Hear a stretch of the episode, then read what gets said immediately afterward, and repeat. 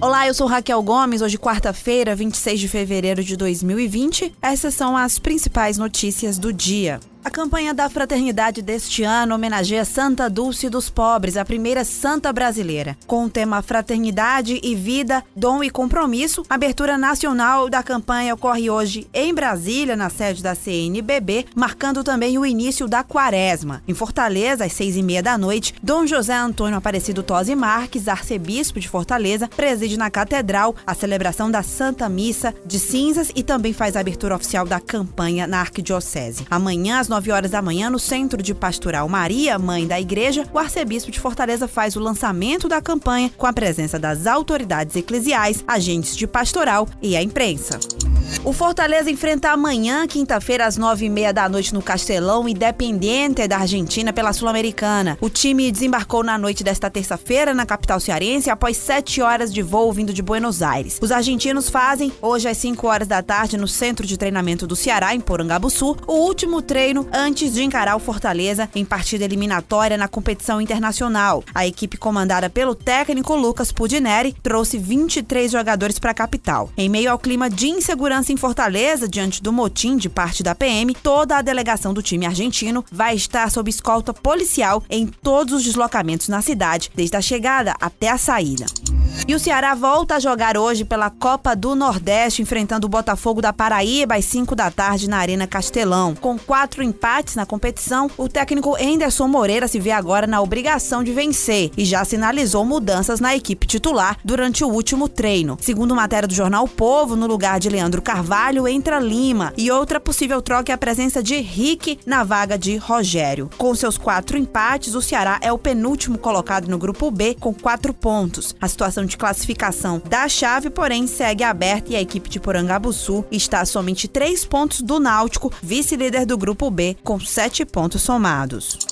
Uma discussão na noite desta terça-feira terminou com a morte de um homem a pedradas e tiros no bairro Jurema, em Calcaia, na Grande Fortaleza. Francisco das Chagas Costa Gomes, de 48 anos, foi atacado por um grupo que o seguiu até próximo da casa dele. Segundo testemunhas, Francisco saiu de casa para beber e lá teria discutido com algumas pessoas. Ele retornou para a rua Guararapes, onde mora, com um facão, afirmando para os vizinhos que estava sendo perseguido. Momentos depois, um grupo de cinco homens chegou em motos. Francisco teria então usado um facão para se defender, enquanto os agressores usaram pedras e tijolos. A informação que se tem é a de que, quando ele já estava desacordado, um dos suspeitos atirou contra ele, causando então a morte. Segundo familiares, Francisco não tinha antecedentes criminais.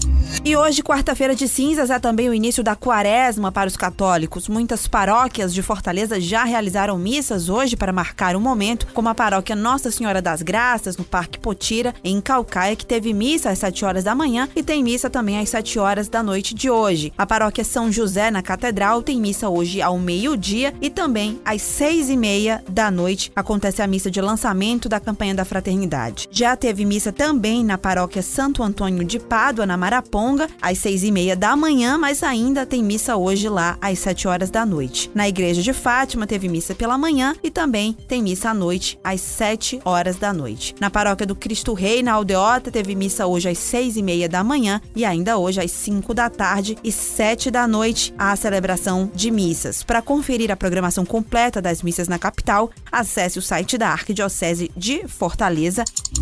Pelo menos 34 pessoas foram presas e 13 veículos foram recuperados pela Polícia Rodoviária Federal no Ceará até esta terça-feira, quinto dia da Operação Saturno, que começou na sexta-feira. Segundo o órgão, os policiais atuaram nas rodovias federais de todo o estado em atividades de prevenção e ainda de combate à criminalidade. O órgão contou com um efetivo de reforço de 18 estados e também do Distrito Federal, deslocado para reforçar as ações de segurança pública necessárias desde que parte da Polícia Polícia Militar iniciou um motim no estado, reivindicando reajuste salarial. De quarta-feira, dia 19, até esta segunda-feira, foram registrados 170 assassinatos no Ceará. O número de mortes registrado no motim deste ano é 37% maior que o verificado na paralisação de 2012.